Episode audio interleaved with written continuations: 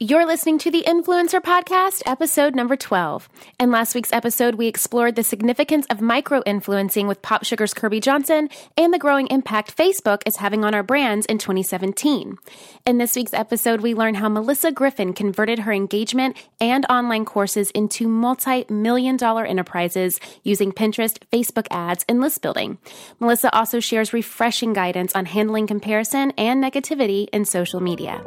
Welcome to the Influencer Podcast. Each week, Julie Solomon, a marketing strategist and New York Times best-selling publicist, takes you behind the scenes with successful influencers, bloggers, and industry elites in conversation to share how they engage, persuade, and grow their unique influence. Her mission is to share exclusive insider tips, wisdom, and action-based tools to help you strengthen, monetize, and build your own industry-leading influence. Hi, influencers. Julie Solomon here, and welcome to today's episode. I am beyond honored to have today's guest with us today. Someone who well, calling an inspiration in the world of online marketing would be a complete understatement.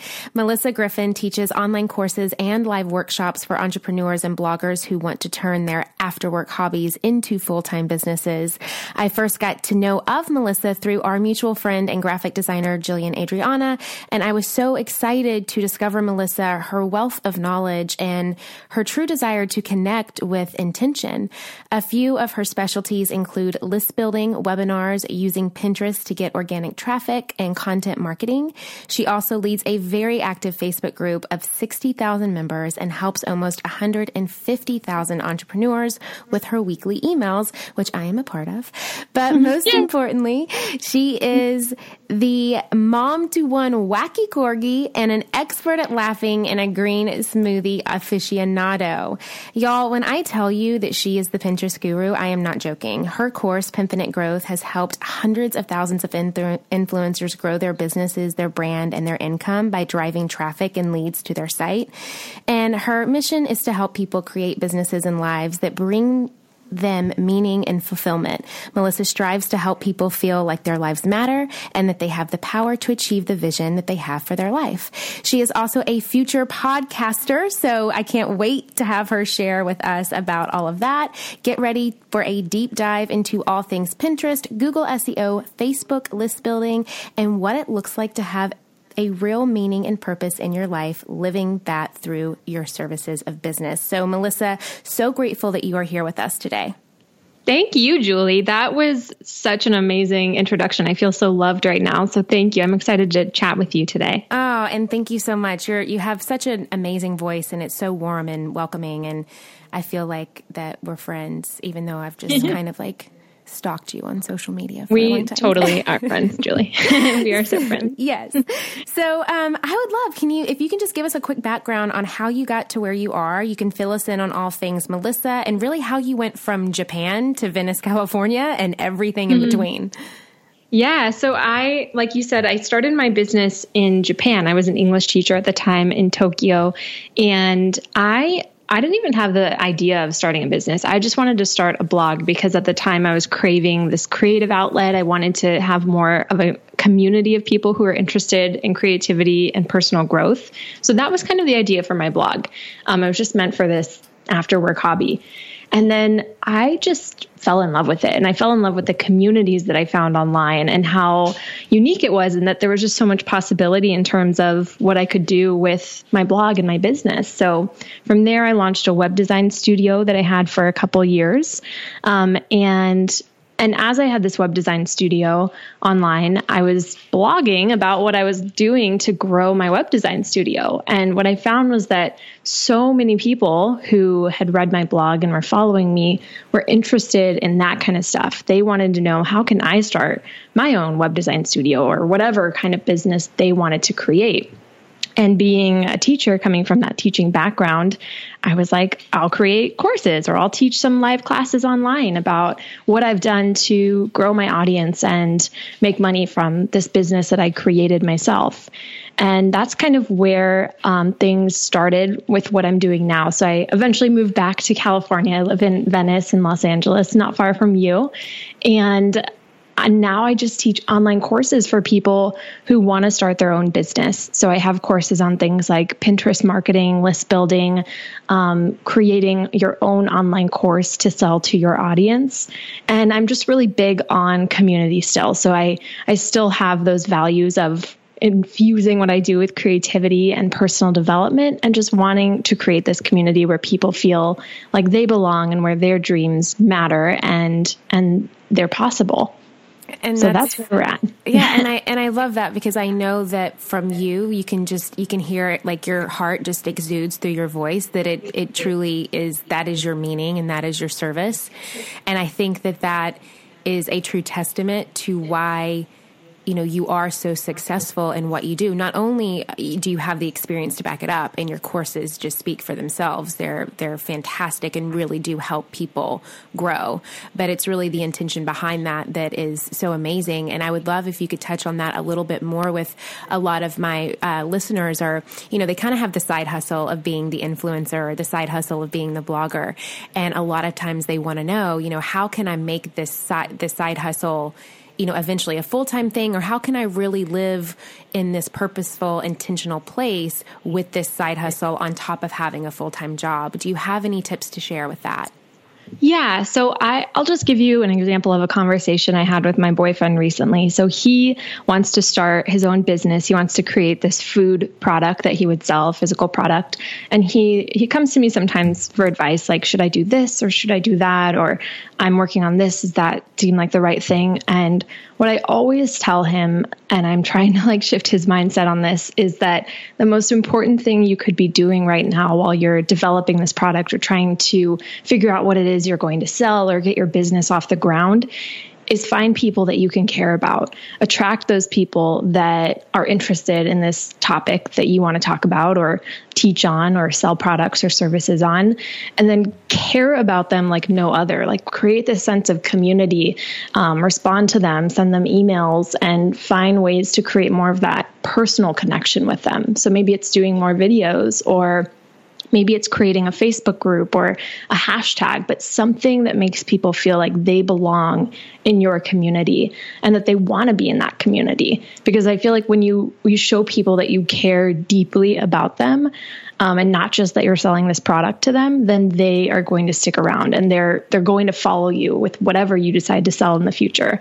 um, or whatever kind of business you create in the future. So start by caring, and then I feel like everything just kind of falls into place. And you've seen that like within your own work and your own business that you kind of sticking to really serving the platform and the community that you already had is what kind of helped you grow. I would I would think. Like yeah, they kind absolutely. of they kind of like did the marketing for you. Just did yeah. the referrals and, you know, and just kind of tooting your horn, I guess. Right. Yeah. And and it's like so in my business I've had the same basically business name. I haven't started new businesses, even though I've done a lot of different things like the blog, web design studio, I had a greeting card shop, did consulting. It's all been under this one brand. Um, and some people might think, like, how do you maintain that audience when you're doing all of these different things? Wouldn't those people want to leave or wouldn't they just not relate to what you're selling now because it's so different than what you did before. Um, but what I've found is that if you create that audience of people that connect to you, then they're like your friends. They're going to follow you no matter what you do or what you sell. And then they're going to promote your stuff for you in a way where it just feels genuine, where you don't have to worry about the fact that you're doing something totally different or coming out with a new product and not sure if they'll like it, they'll love it if you just create that sense of community beforehand. So I feel like that's the number one step. I love that, and I and I think that that's been shown, especially and because I, I, keep going back to Pinterest because I I'm, I can not wait to talk about this. That that's really been shown through the education that you've been able to share with that. So, I would love to know initially like Pinterest. This for some people, it's like this foreign concept. They're like, "What is this thing?" Like Pinterest, I'm on it, but like, how can it work for me? How can I work for it? So I would love to know why Pinterest. How did you first discover your gift in understanding Pinterest and, and really the, the marketing of it, and your ability to really share that in the course of you know free content, and then of course your your actual online course, Pinfinite Growth. Yeah. So I, a few years ago, I had my web design business and I felt like I just had to to hustle to get clients and to grow this business. And I was blogging as well several times a week. And it just felt like this kind of overwhelming place. And I, I thought to myself, there must be a way that I can grow my audience more on autopilot, I guess I should say. Um, how do I get people to my website without me constantly having to promote things? So I was in this experimentation phase, just kind of trying different platforms, different strategies. And I got on Pinterest, and like most people, I thought Pinterest was this website that you can use to browse cupcake recipes and DIY home projects, and wasn't a place where I could talk about web design or business advice. So um, I just kind of blocked those those ideas out of my head and just went for it anyways. And I tested a lot of different strategies on the platform, and eventually discovered something that made my traffic just skyrocket uh, one day. And i thought oh my gosh this is this is amazing that this is working so well for me. I wonder if i can replicate this for other people. So that's when i started asking my my audience what they needed help with. And everyone needed help with getting more traffic and attracting more people to their website so I created my course, Pinfinite Growth, and really crossed my fingers, hoping that it would work for other people as well, and not just me, and in all types of niches and industries. And it did. And now it's it's been taken by thousands of people who continue to get results. So I'm trying to kind of change the the mindset around Pinterest where a lot of people just do think it is for food or DIY projects, but it's really for so much more. And, and I've seen it work for a huge array of different types of businesses and, and people selling different things. Um, so the main message that I try to get out to people now is that Pinterest is not a social media platform. It's not a Facebook or a Twitter or an Instagram. It, it operates a lot more similarly to Google. So it's a search engine instead of a social media platform. And when you think of it that way, as a search engine, a place where you go to type in keywords and find articles on different things, much like Google, just kind of a visual version of it. Um, when you think of it that way, then it's so much easier to outsmart the platform and to incorporate search engine optimization strategies that will get your content and your posts and articles popping up in the top of people's search results so that you can get more and more traffic and then subscribers and customers for your business. And I think that it's really just you being able to more reveal to people like the misconception because once just hearing you explain that to me right now, I'm like, oh, yeah, it's an optimizer. That makes so much sense. So just as I would type in something on YouTube or on Google, I can do that on Pinterest. You know, it's exactly. not just this social media site. It's actually like a search engine optimizer, you know? So it does that. It, it makes it like, um, like in the layman's term, it makes it so much easier to understand. Um, thank you for that. That, yeah, absolutely.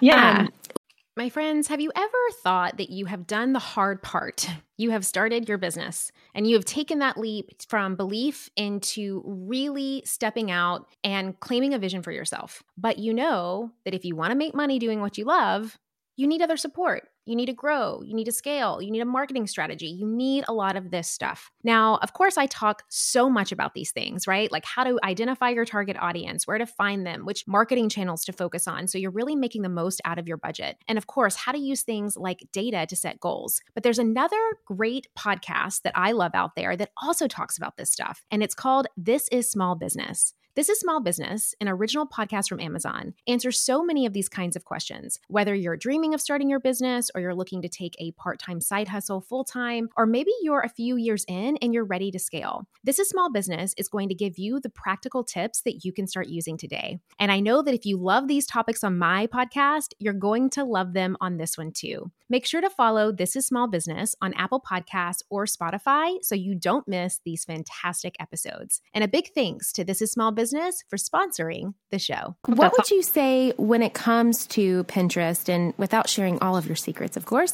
Mm-hmm. Um, what are, you know, maybe the top three takeaways that you could share with our listeners when it pertains to Pinterest and growing their brand? I mean, I know the first one would be to sign up for Pin, for Pinfinite Growth, but after mm-hmm. that, are there are there two little just tricks or tips that you were like, you know, this this could totally help someone understand it a little bit more? Yeah, absolutely. So, the first one that I would say that's probably the most important is when you're thinking about a search engine for Google or YouTube or Pinterest, you need to be thinking in terms of keywords. And a keyword is just what does somebody go to Google or Pinterest and type into the little search bar and then hit enter and search for? So, what are your people, your audience, the people you want to attract? What are they going into Pinterest and typing in? And then that's a keyword. So, you want to figure out what are those search terms. And then once you know those terms or you've got an idea of them, what I would actually do is go to Pinterest, type in some of those terms. So maybe they're kind of um, more broad or general. And you can go to Pinterest, type in your terms, hit enter, and then Pinterest has this cool function where they will actually give you some suggestions below your your little search term to make it longer and more specific because specific keywords and search terms are are going to help you attract a better audience, people that are more targeted, more likely to buy your stuff because they're not just searching for web design, but now you're targeting people searching for feminine web design or whatever it is, right? So it's a little bit more specific, um, so you can attract the right people. Mm. So once you once you've got those, those kind of specific keywords that you know your audience would be searching for, then you want to put them into a few places on your in your Pinterest account. So every time you pin an image from your website, make sure that in the description you're putting some keywords in there. I usually put about 3 and you're also putting keywords into your board titles. Um, you're putting them into your profile name and you're putting them into your board descriptions. So there's about four places that you should put your keywords. And that just helps your your pins and your boards to be found on Pinterest when people are searching for these terms. Because if you're not injecting them into your profile, then there's kind of no way for people to find your stuff. But when you mm. do, then it just helps you pop up in those search results higher and higher.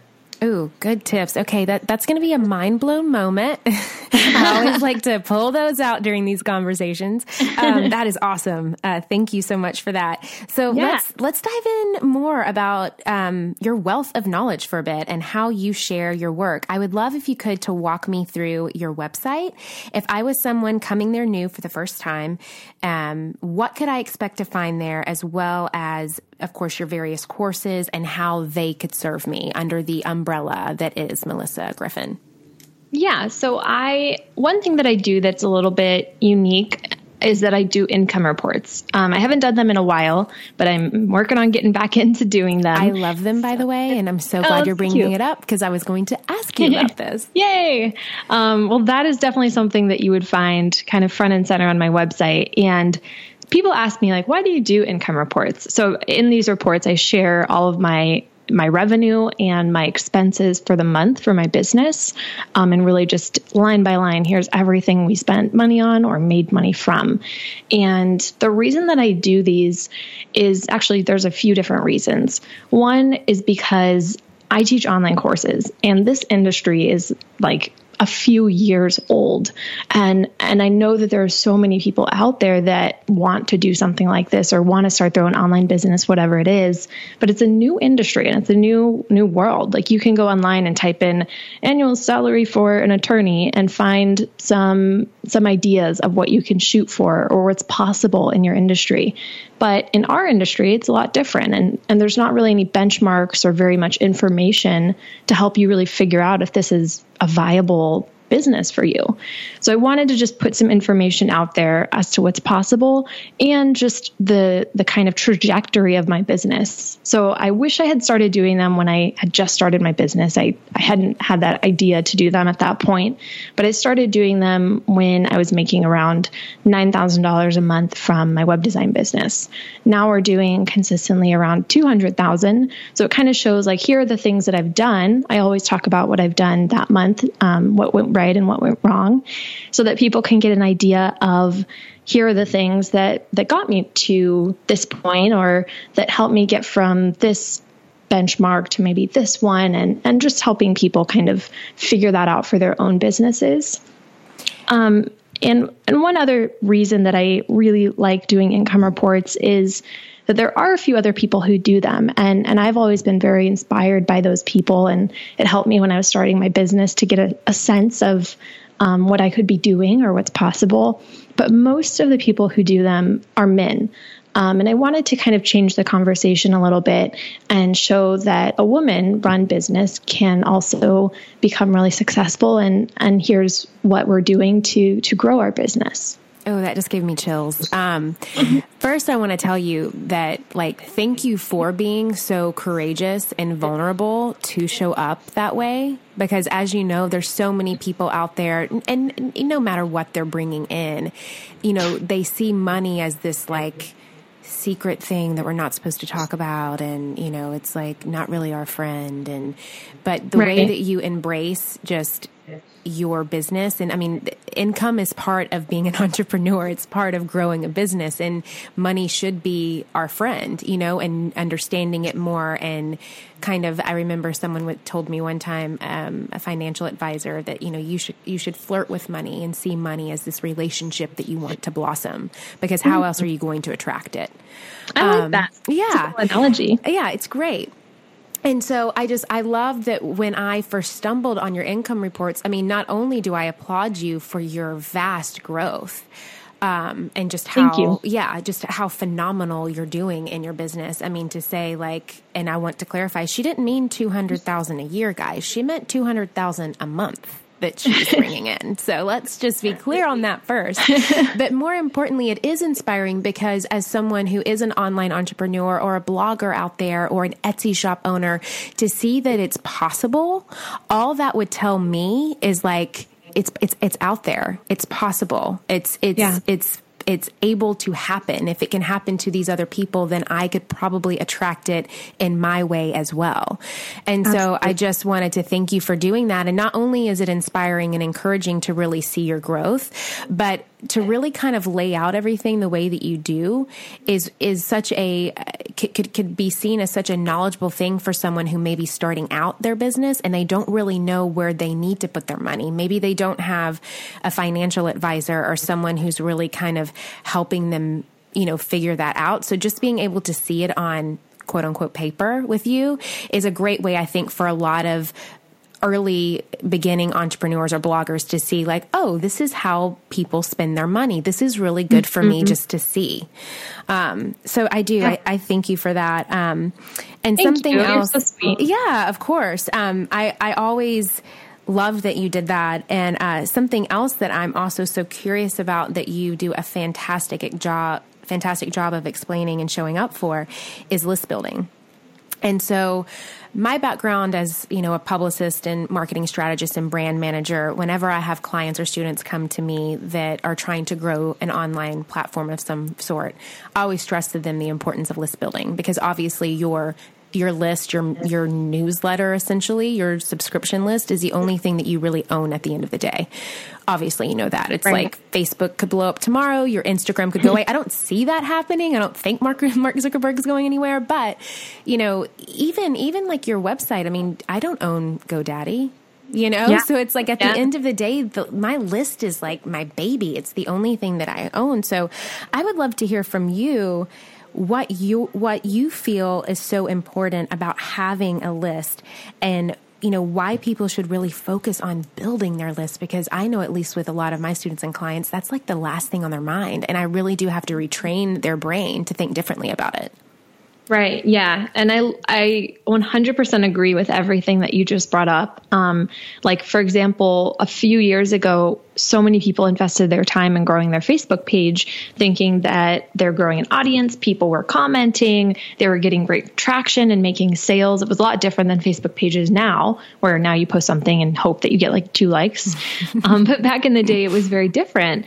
And and then Mark Zuckerberg or Facebook in general just decided that they were going to start charging for that reach. And if you didn't want to pay for ads, then sorry, you're just not going to have your stuff shown to the people who like your page. Even though they like your page and they're part of your, your tribe, we're just not going to show them your stuff unless you pay for that reach. And that's what's happened with a lot of social media platforms and where I feel like most social platforms are going towards is mm-hmm. that pay to play kind of structure. So unless you want to shell out a lot of money for ads and and hope that your people will see them, you can create an email list and be 100% sure that those emails are getting sent to your audience. Um, and like you said, like if Facebook goes away or if it becomes really expensive or something like that, um, even Vine just shut down recently, and all those people who who used Vine as their main platform are now kind of maybe struggling or maybe having to find a new platform to engage with their audience. So you never know what these other platforms are doing and you don't want to put your entire business's welfare into another business's hands. So by creating your own email list, you're able to send things to your audience when you want to, to know that they're going to get those updates or launches or emails versus posting something on social media and hoping that they're just online at that time. Um, and then they see your post. And with an email list, what I've also noticed is that the conversion rates are so much higher than anything I've ever posted on social media. So I can post the exact same offer on my Instagram, my Facebook, Twitter, and also in an email. And that email will convert like 5% better than or I don't even I don't know the numbers actually, uh, but way better than than Instagram. So if I post something on Instagram, maybe I'll make like one sale, two sales. If I posted in an email, I might make fifty sales. So that's actually a lot more than five percent. But totally, but but way better than anything that I could do on social media. So that is a huge factor as well. And I hear from people who are like, well, I don't know if email is big in my industry, or my audience doesn't use email as much as yours does, or email is dead. Um, I've seen email work across every industry, every niche. And maybe social media is more important for certain industries as well. But I think that regardless of what you do or sell or who you do who you sell it to, you should have an email list that you're you're using on the regular. Absolutely, because I mean that's your that's like your family. You know, those are the people that it's like I'm going to drink her Kool-Aid no matter what she's mixing in that batch. You know, it's yeah. like that's that's like those are the people that you can count on at the end of the day and I, I really do stress that a lot with the influencers in the fashion and beauty space because so many of them do rely so heavily on Instagram as their form of marketing and their form yeah. of conversion. And I tell them, I said, you know, you may just think that your audience doesn't want an email list from you, but maybe it's about retraining the way that you're speaking to them and where they can find that information. And maybe you just don't put everything out on Instagram because if you do, then it's like, what's going to make them leave Instagram to go to your blog or to go to your email list if everything that you're giving them is right here on the Instagram photo? So, right, exactly. Um, yeah. And so if you kind of look, um, if you kind of look to big companies too. So if you think of like fashion bloggers versus big fashion companies like I don't know, Gucci or Nordstrom or different big fashion brands. If you subscribe to their email list, they're probably emailing you almost every single day for mm-hmm. big fashion brands. So if you look to kind of the big biggest people or brands in your particular industry, you'll probably notice that they're sending a ton of emails and they're not just focusing on their social media. So that is kind of an indicator to me that um, you, even if maybe you're doing something a little bit different, like fashion blogging, it's still targeting the same types of people. So totally. That's such a good point, and I never thought of it that way because it's like if Nordstrom is emailing me, then I'm probably the same kind of audience that a fashion blogger would want to engage with. Right, exactly. Exactly. And I get emails probably every single day from West Elm. Oh, absolutely. So. All day, probably more it. than one. Yeah. yeah. um, so it's so true. So I, I love that you share that. Um, and I want to talk a little bit because you just kind of touched on Facebook a little bit. I know that you have really been able to um, lead a very active Facebook group. Um, and I would love to know from you and just from your personal experience and expertise, how do you use Facebook groups to grow your brand and really grow your community. I think community is the better word here. And what have you found that really works in that space of Facebook groups spe- specifically? Yeah. Um, so I started my Facebook group maybe a couple years ago, and I really just wanted it to be this this online community for people. I again didn't really go into it thinking this is going to make me sales. I kind of just thought of it as this is going to be a fun place for us to hang out. And I think entering any kind of community for your business with that mentality of this is going to be a great place for us to connect versus this is going to be a great place for me to make money is is always a good mentality because the money will come after that. Um, but my Facebook group is is now kind of just its own animal. It in the beginning, I really had to be in there and answer a lot of questions every day. Um, we posted daily threads where people can do things like find collaborative partners or uh, talk about something that like a win that they had in their business. So we had those daily threads to get the conversation going.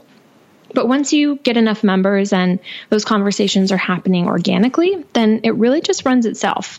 So in order to I mean, sometimes I will pop in and promote something. Like right now, we're we're doing an affiliate launch for a course, and I'm posting things like videos or Facebook Lives or um, images and, and links to sign up for certain things. So that's really helpful too. But it all comes from this place of wanting to help my community and how can I provide value to this community versus just pitching them stuff all the time. So I'm always trying to think of ways to add value and to keep those conversations going with people. So one thing that's actually worked really well for us just in terms of managing the group and getting people to interact and making it the kind of space that I want it to be where it's fun and helpful and people are kind to each other is that we have pretty strict rules, which sounds like such a, a, simple, odd thing. But if you go to our Facebook group, Online Business BFFs, and you look at the rules, they're pretty strict. Um, and we we add rules whenever we think of one that seems good, and we run it like a democracy too. Where if I think of a rule that I feel like will help the group better, I'll I'll ask them about it, and we'll kind of vote on it, and and maybe it will evolve into something different. But just because I want them to feel like they have a say in this group that it's their group not not just mine. Um, but we do have strict rules and our community managers moderate and, and make sure people are following the rules. But the rules are just designed to keep it a really kind-hearted place that's not spammy or super promotional and where people can just go to feel like they belong and they can get their questions answered. But that's been a huge a huge thing that's helped us run the group successfully. And now it has like almost 70,000 people in it, but it still feels like this smaller community of people that are helping each other. And I think the rules honestly have a big part to do with that. Mm.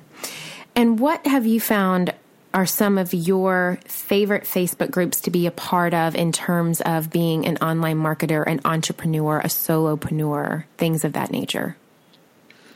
I will be honest and say that I used to use Facebook groups more, and now I really just focus on my own groups. Um, I'm the kind of person where if I like dive into a Facebook group or get it like hooked on them, then I will just spend all day in Facebook groups. so what I do now is is really just go through our Facebook communities, and I have a forum for my membership community that I'm in pretty regularly as well. So I'm shifted my mindset to really just focus on my people yeah. versus the other facebook groups. But i know that there are a ton of good ones out there. Well and i think that that's even a great idea too for someone that may be listening that hasn't really dabbled or tested into facebook groups. Maybe the idea is to really sign up for you know a handful of them and then really start to see which ones are resonating with you and your needs and your your heart really and your personality.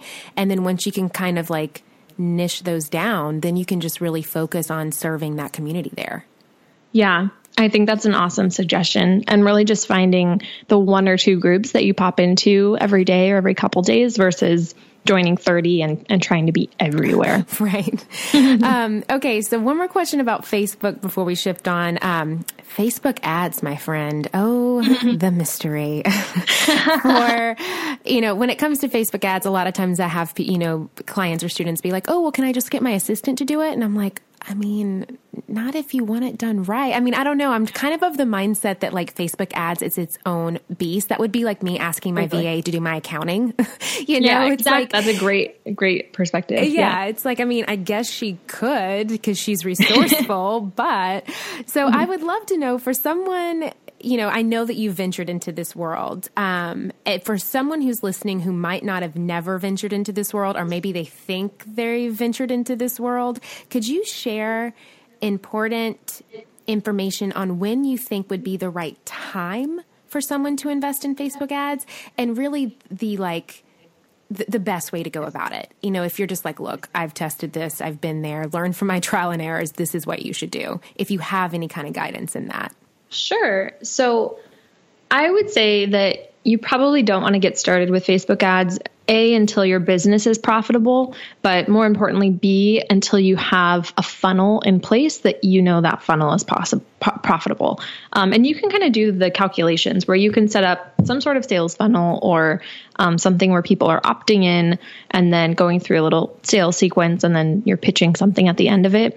You can do the calculations where you can see, okay, 100 people went through this funnel in the past 30 days and three of those people ended up buying my product at $200 each. So I made $600 from those 100 people that went through. And then if you think, well, okay, how how much does it cost for me to get 100 people to opt in from a Facebook ad or even just one person. And maybe that cost, so the cost is typically between one to $5, but it can really depend on your industry too. Um, but let's say that that cost you $3 per person. So that would be $300 you're spending to get 100 people to co- go through that funnel. And then if it has that 3% conversion rate where three of those people bought, and you made $600, then you're doubling your investment in mm-hmm. your Facebook ads. So I think it's just kind of like going back to the math. If you have a funnel, you know what it's converting at, and you know that you can get leads or people to, to sign up from Facebook ads for less than that, then it's almost like a no brainer to me where, yeah, if you can get more, more and more people to opt into your funnel from a Facebook ad, then it, it can be a really uh, profitable and lucrative strategy for you. Um, I originally started out by doing my own Facebook ads. I bought an online course from someone who taught Facebook ads and and got a, a gist of it. it. It does take a while, I would say, to really master it, to set it up. It's it's time consuming activity, unless maybe if you're like really good, it's not. But for me, it was and um, and it was profitable when I was doing it myself, but it was pretty time consuming. So eventually, I ended up hiring somebody to run my ads for me, and that has been an awesome decision because he's the master and, and does it for me.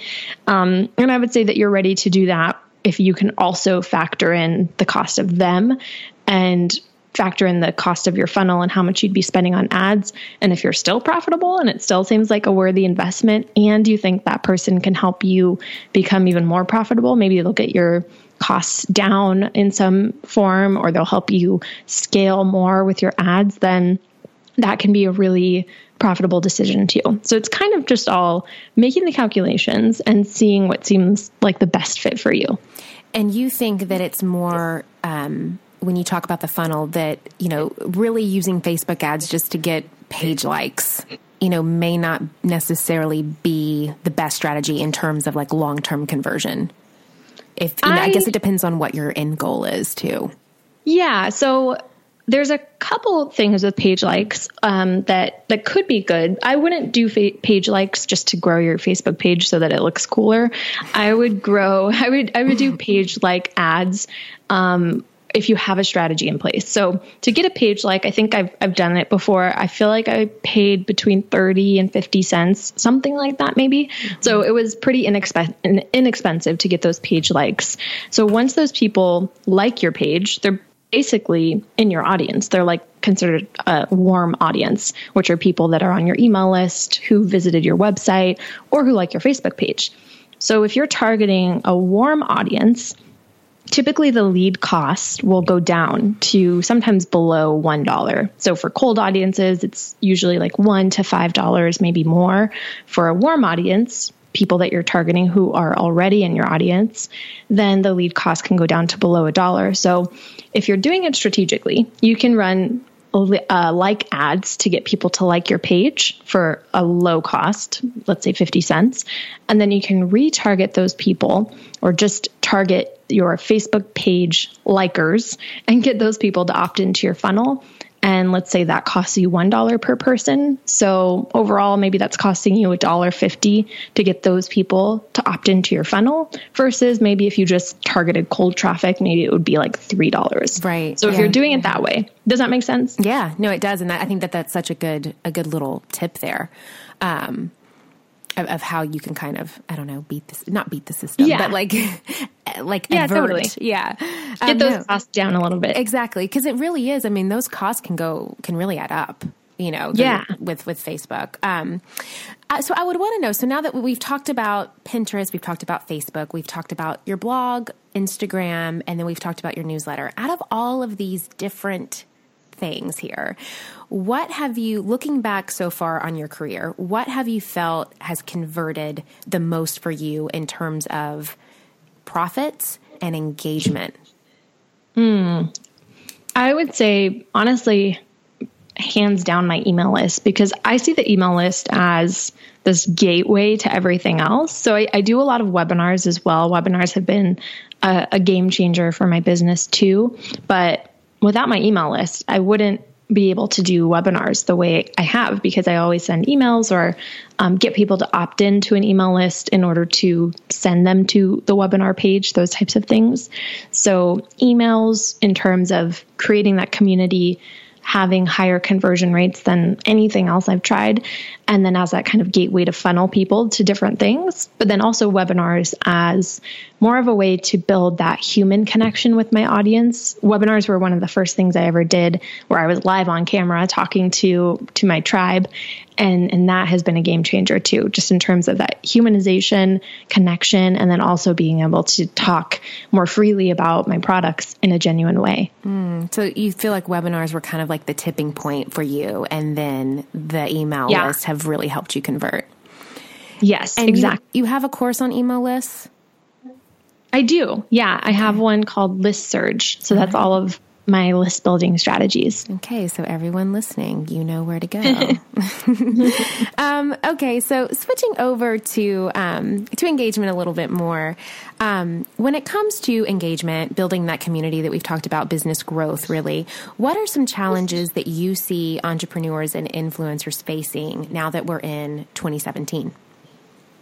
Ooh, in terms of engagement, um, I would say from what I've seen, I've heard from people who are saying that their business is not growing. Like they were doing really well, and then all of a sudden they hit this plateau where their business is going down.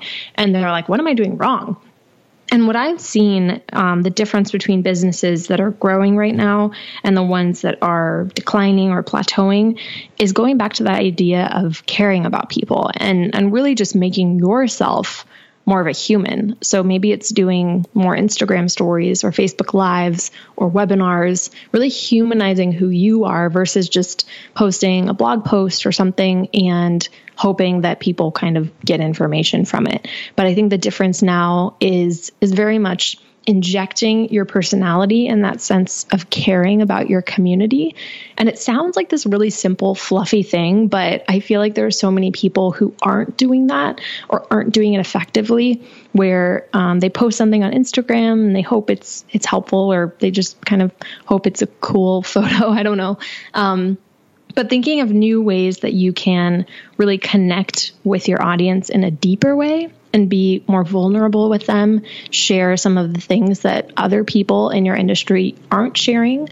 Um, and and think of your audience as just kind of this big circle of friends and how can you deepen that connection with those friends so that they stick around in your tribe and so that they feel like they're part of your community Mm, okay, and then to touch on that, and I'm like, mm, like feel good moments.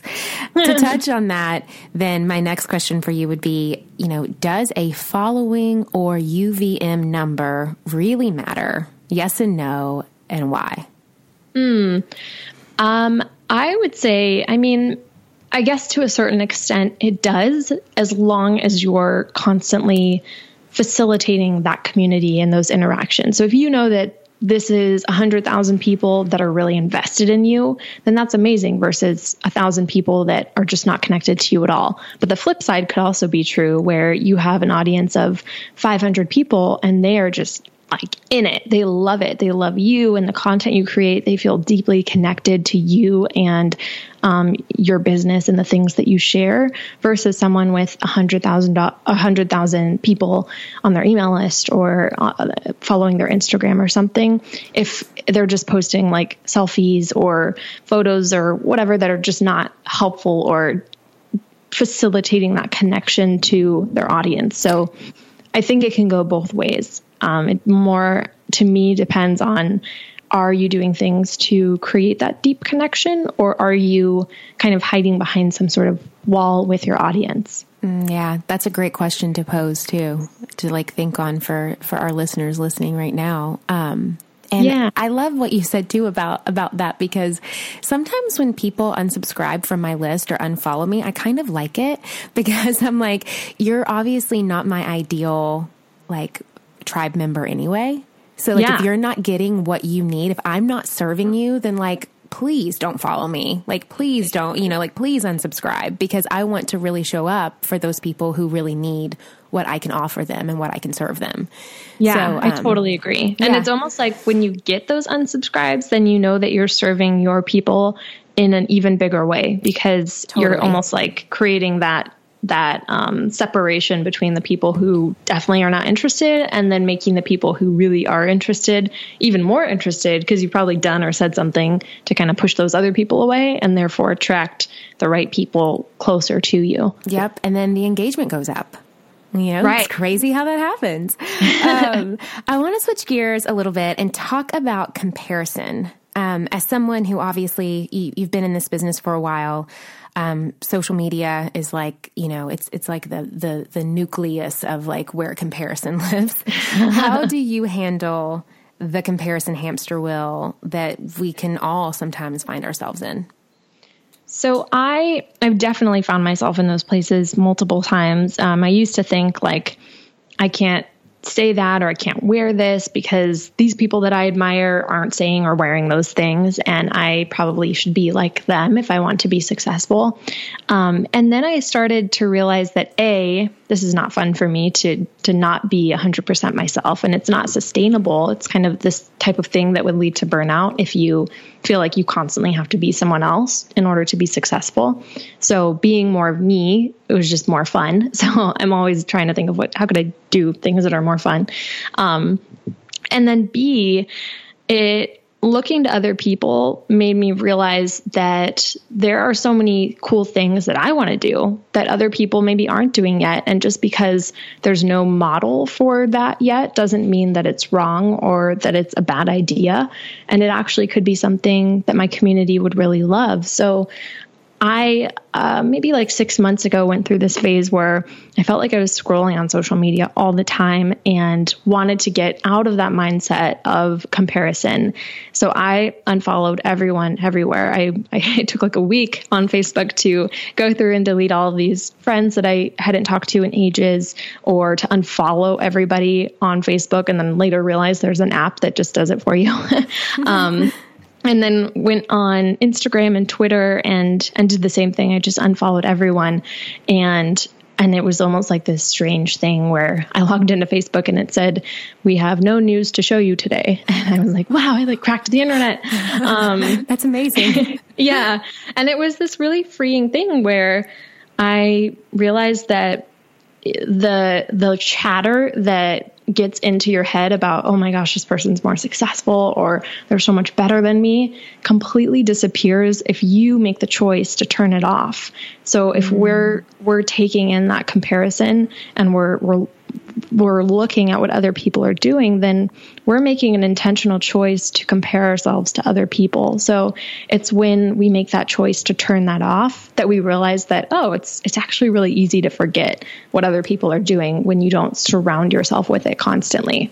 Oh, so I now I, thank you. Um, and now I, am more intentional about. I've started adding a few people here and there back to my social media after I took that little detox for a month or so. Um, but I'm very intentional about is this person or this brand adding value? Are they making me more of me? Are they helping me to feel successful and secure, or are they detracting from any of those things? And the, the moment that I feel like they're detracting or I'm comparing, even if it's like a, a friend or um, somebody that I, I enjoy their posts, but they just make me feel kind of clammy and um, in that comparison zone, then I'll just unfollow them. And it's no hard feelings. It's more my personal security and sanity. Uh, I know is more important than seeing what cool pictures they've posted today. So that has been really helpful too. Yeah, and I love that you you really talk about how just like intentionally severe you were with that because sometimes I think that it does take like I literally have to completely cut this off. It's kind of like, yeah, you know, people who are addicted to things. It's like, you know, I, you know, I have to stop eating sugar. I'm addicted to sugar. I can't just like have a little bit of it. Like it's either all or yeah. nothing. Yeah. Um, and I do, I think that I always think of comparison and like that comparison game that we can get on social media, it's kind of like stalking your ex boyfriend's girlfriend. Like it's either going to make you feel really good about yourself or really, really bad about yourself. So yeah. you really shouldn't even go there anyway, you know, right. because Absolutely. you don't want to get too high with the highs or too low with the lows. So, yeah. um, I do. Totally and I, and I think that, that that's such a great takeaway that you mentioned that you were just like, I literally stopped following everyone and it's no hard feelings. If they took it personal, like that really doesn't have anything to do with me, but this is what I have to do for me right now. This is what is healthy for me. Right. Exactly. Exactly. And it helped me really um, find more of that hidden vision that was inside of myself. Because I think when you have a really strong vision and purpose for your business and your life, it doesn't matter what other people are doing because you don't care because you're on your own path. They're on their path, and you can look at it and be like, cool, that's a nice path that you're on. I'm on this path over here. Um, but when you don't have that really strong vision or purpose, then it's so much easier to look at what other people are doing and think that you should be doing that and, and go on their path. Yeah. Um, so I think that time was helpful in that in that respect too. Yeah, and I do. I think that it's really easy for people to lose track of their brilliance when yeah. they're constantly comparing and when they're constantly being consumed or you know maybe um, hit with a lot of um, hate which is something else that I want to talk to you yeah. about. Um, as your success has grown, have you, throughout the trajectory of that, come across, you know, other people, whether it's just followers or maybe other online entrepreneurs, just people in the industry or not, that want to just bring you down? And if so, how do you deal with it? How do you respond to negative comments, hateful email emails, um, negative feedback, negative reviews, and just kind of that overall hate that can kind of unfortunately come into play when we're in this space of social media and online marketing? Yeah, that's a great question. So I used to be very affected by people's mean comments and and I feel grateful that I don't see them very often but definitely they're they're there and I've had a lot of experiences with emails or comments or things like that from people that are not so nice and they used to really affect me. And then i started to fig- like feel like why are they affecting me so much? I don't even know this person. And what they're saying half the time is not even true or doesn't even feel true for me. So i started to dig into that that feeling and, and started to dig into thinking more about the kinds of people that send nasty emails or leave mean comments. And what I kind of came to was that happy, secure people don't do things like that. They don't go out of their way to send a cruel email or they don't go out of their way to leave a mean comment on your Facebook ad. So whenever I see something like that, I always remind myself that this is probably not a happy or secure person. So how can I help them become more happy or more mm-hmm. secure? How can I respond to them with more love so that they know that that the world is actually a pretty stellar place if they just project more of that positive attitude into it. And I've had a lot of experiences where I've responded to emails or Instagram messages where somebody was very mean to me. And I just responded with the most loving uh, statement or response that I could muster up or think to say to them. And I've had people email me back saying that they're in tears or that, that they were having a horrible week and decided just that they were going to take it out on me and and that they felt so loved and cared for that that I actually wasn't rude back to them and that I actually took the time to make them feel a little bit better. And that to me is just like the reminder that everyone is just trying their best. Sometimes we get a little bit off track, um, but we just need those people in our lives, even if it's a stranger on the internet responding your mean comment um, to kind of get you back on track. And how can we make the world a little bit of a loving more loving place for everyone else? Um, with that said i also have an email manager who does a lot of my customer service emails. So um, at this point i don't see a lot of the mean feedback unless it's on like social media. Um, and then for negative reviews about like a course or something like that i mean so I will say that the people who are leaving cruel comments, if it's not based in truth, then I'll respond to them in this really loving way and and really try to see their their side and where they're trying to come from um, from this unhappy or insecure insecure place. But if it's a student who says that they tried my course and did not get any results and they they um, are not being cruel about it, but they're just telling me their kind of feedback and and that they're just just not working for them, then that's a different story. That might hurt a little bit because obviously I want everything I do to help other people. I don't want them to feel like they're wasting their time with me. Um, but that is more of like a feedback that I just take into consideration for future products or how I can make my products better without attaching my personal worth to it, but more of just um, my my products and wanting to elevate them even more. Totally, and uh, you know, for for the first thing that you said, you you said it so eloquently and so beautifully, and the fact that you're able to deliver such positivity when you're hit with such negativity and not get defensive is such yeah. a testament to you know, your own love and confidence that you have with yourself. You know, you love yourself enough and you're confident enough within yourself to be able to respond and really have the ability to respond, which is responsibility, you know, to to yeah. respond in that way. And and I think that it's it's a good reminder for all of us to remember that at the end of the day we all are the same, you know, and if, yeah. if someone is coming at you in that way, they're they're clearly in pain Mm-hmm. And so maybe they do need a little bit more grace even though it's yeah. probably hard to muster in that moment. Um, yeah. And then when it comes to your courses, I think that when you said that, you know, you just try not to take it personal because for every, for every thousand people that you change their life, you change their business. There may be one person that just wasn't able to receive or retain the information in a way that was successful for them. So it's not in any regards to your credibility or your work, but really just, you know, it might have just been some vibrational personality, yeah. you know, educational disconnect um, on, on their end. Um, right. So I love that you say that just kind of the unattachment of that, that this is my work. This is not reflective of who I am as a human being. Um, right. But, you know, it's all a growth and learning experience and maybe I can learn from their feedback and, and keep that in mind for next time. So I love yeah. that you shared about that. Um, and I, I, also talk a lot in the course that I have called Pitch It Perfect about the importance of connection and how we need to be able to build relationships and connect to truly build you know long term success. Um, after yeah. all, I feel like it's it's all about the relationship at the end of the day, and that's just my you know like being a veteran publicist, like putting putting that hat on. That's always where I come from. Is you know who the you know building your relationships and having intention with that. Um, you know, and I know that you have done an incredible job at this. We've heard a lot about that today. I would love for you to share ways that you have found um, in your own work that really helps you build those meaningful relationships and connections in this industry. Sure. So I.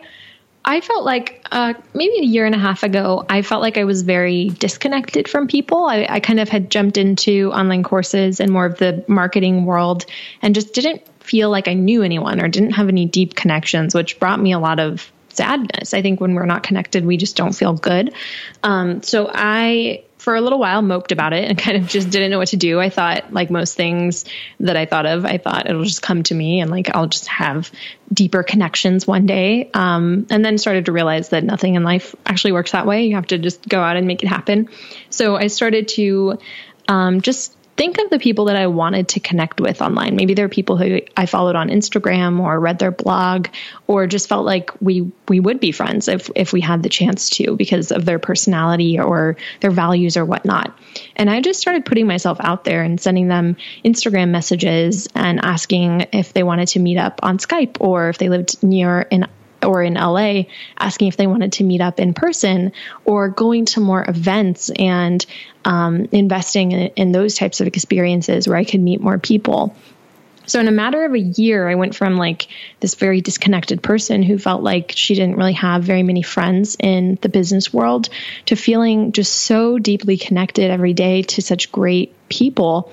And a lot of that just had to do with me getting over that fear of reaching out to people who maybe I thought maybe they just don't want to hear from me or I'm just burdening them and, and they're not going to want to hang out with me. Um, and to, to really just going to, um, getting over that fear and finding out that it's so possible to create those connections if you just put in a little bit of the effort. And I used to be like kind of scared of Skyping with a random stranger or meeting up with a random person at a coffee shop, just thinking like, God, what am I going to say? Or am I going to be boring? Is this going to be a waste of time for both of us? And I've never had that experience. It's always been the more that I put myself out there and, and try to build relationships um, and try to add value to these people and help them in some way the the deeper those connections become and the more confident and excited I become about creating more connections and deepening the ones that I have. Those are some such great tips that I think when you hear it, you're like, oh yeah. I mean, that sounds so like. I mean, of course, like just yeah, know, email someone up. But we all, it, it is so hard that we all kind of, you know, it's like the things that we make up and tell ourselves that you know we're not good enough. Let's just stay small. You know, these people are, they don't want to talk to me. You know, like I can't, I couldn't possibly provide anything for them. But I love that you said that, that you would email them with intention and really genuinely and authentically say, like, hey, this is who I am. This is what I do you know, this is kind of essentially what I offer. Can can I help you in any way?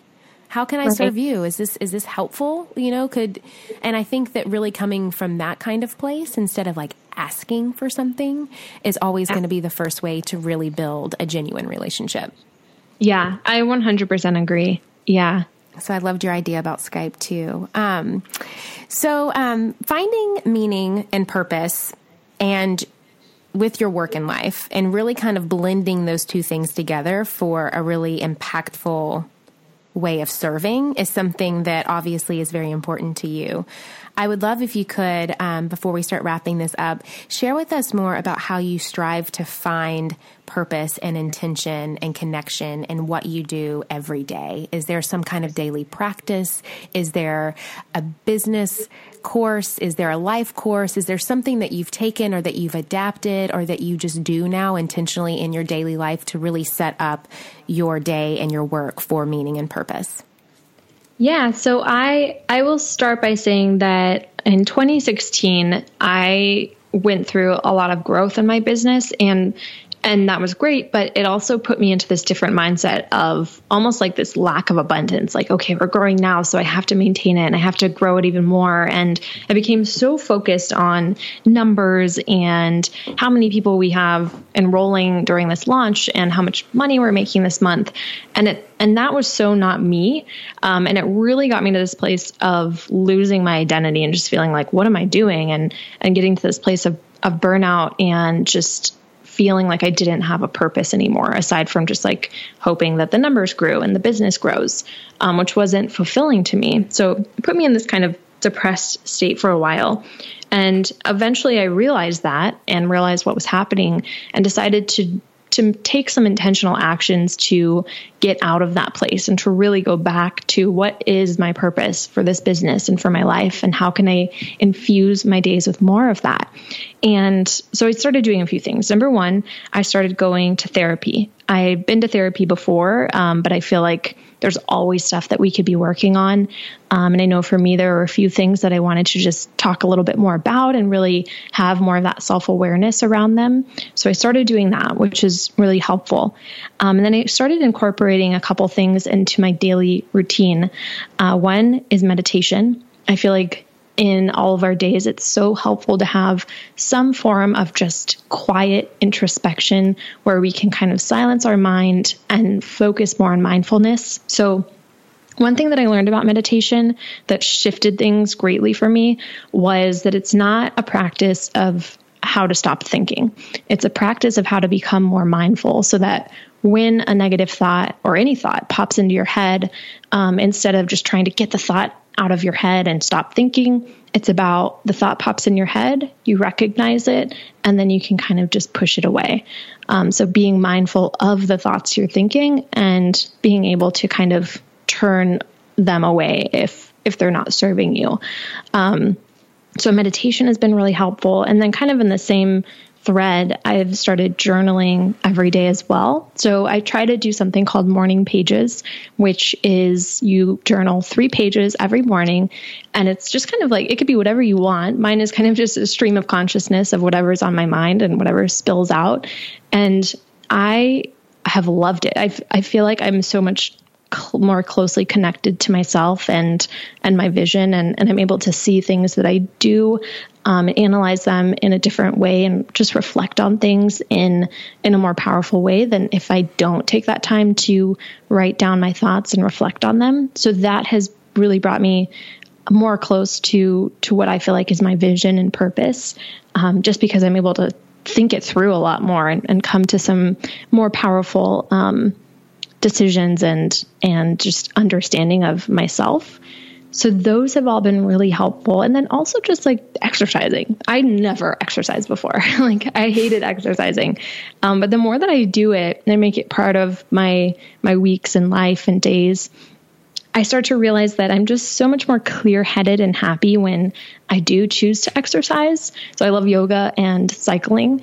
Um, but when I do those things, I just feel like like it's so much more possible and I'm so much happier and and excited and less burnt out, more motivated. So having all of those things together on, on my daily habits and routines helps me to just feel like a more mindful, secure, happy, energetic person. And when I'm in that state, it's so much easier to to accomplish my purpose and to feel more connected to why why I'm here and what I'm doing.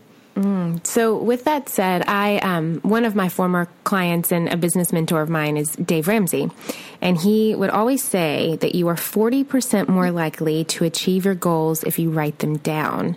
Do you agree with that? Yeah, 100%. 100%. Have you seen a shift now that you're doing that journal writing and you know, you talked about being able to kind of visualize, but um, to take action, the writing has helped with that? Yeah, it helps with taking action and it also helps with just getting to the core of why you're taking those actions. So it's it's almost like easier to take action. You can just do something, but then sometimes you'll find yourself in these places where you're like, "Oh, maybe that wasn't the right decision or or why am I doing this this action that I took? Why am I doing this thing?" But so journaling for me helps me get to the core of those questions and answers um, so that I know why I'm doing what I'm doing and making sure that that's all in alignment with with what I feel like my purpose is. I think you and Dave Ramsey may be onto something. um, okay, chat with him about yes. that. Yes. Okay, so your um, your podcast, share with us. Yeah, so it is called Pursuit with Purpose. And it's very much derived from that place that I talked about that I was in in 2016. I was like caught up in this rat race. And and started to realize at that point like oh i i thought having a successful business will bring so much abundance to all areas of my life. It'll make me happier. My relationships will be better. And it's just kind of like this weird thought process that sometimes we have where we think if we do or get that one thing everything will be perfect. Um, and, and like logically, I think we can realize that that's not true, but it does feel that way in the moment. So I very much felt that way, got to that point where I realized that having a successful business does not really help any other parts of your life necessarily. So I wanted to create this podcast to help other people, entrepreneurs, and just humans in general, to not just create a successful business, but to create a successful life and to interview people who I feel are doing meaningful work in the world and that I think can help my listeners add more meaning and fulfillment to their own businesses and their lives in general. So I interview people who have gone through some sort of tragedy or um, have had some really traumatic experience, maybe in their life or their business, and kind of what they learned from that, or people who I feel are just great spiritual teachers that can help ground us or um, help us get closer to that purpose for our lives, and just people in general that I, I feel could add some sort of meaning to what we're doing with our businesses. So oh, super excited. That. I can't wait to subscribe. um, are you able to share right now when we should be expecting it? You see, yeah. So it will be launched on June 27th. Nice. June 27th. You heard it here first, people. that is fantastic. well, I cannot wait to dive into that. Um, Thank you. So excited. I know, me too. Okay, so before we wrap this up, I wanted to do something fun with you that I've actually never done with anyone else on the show so far. I want mm-hmm. to do a quick fire round, um, just questions, and then you can respond with like one or two words. Are you okay. Are you game? Let's do it. Okay. Uh, so here we go.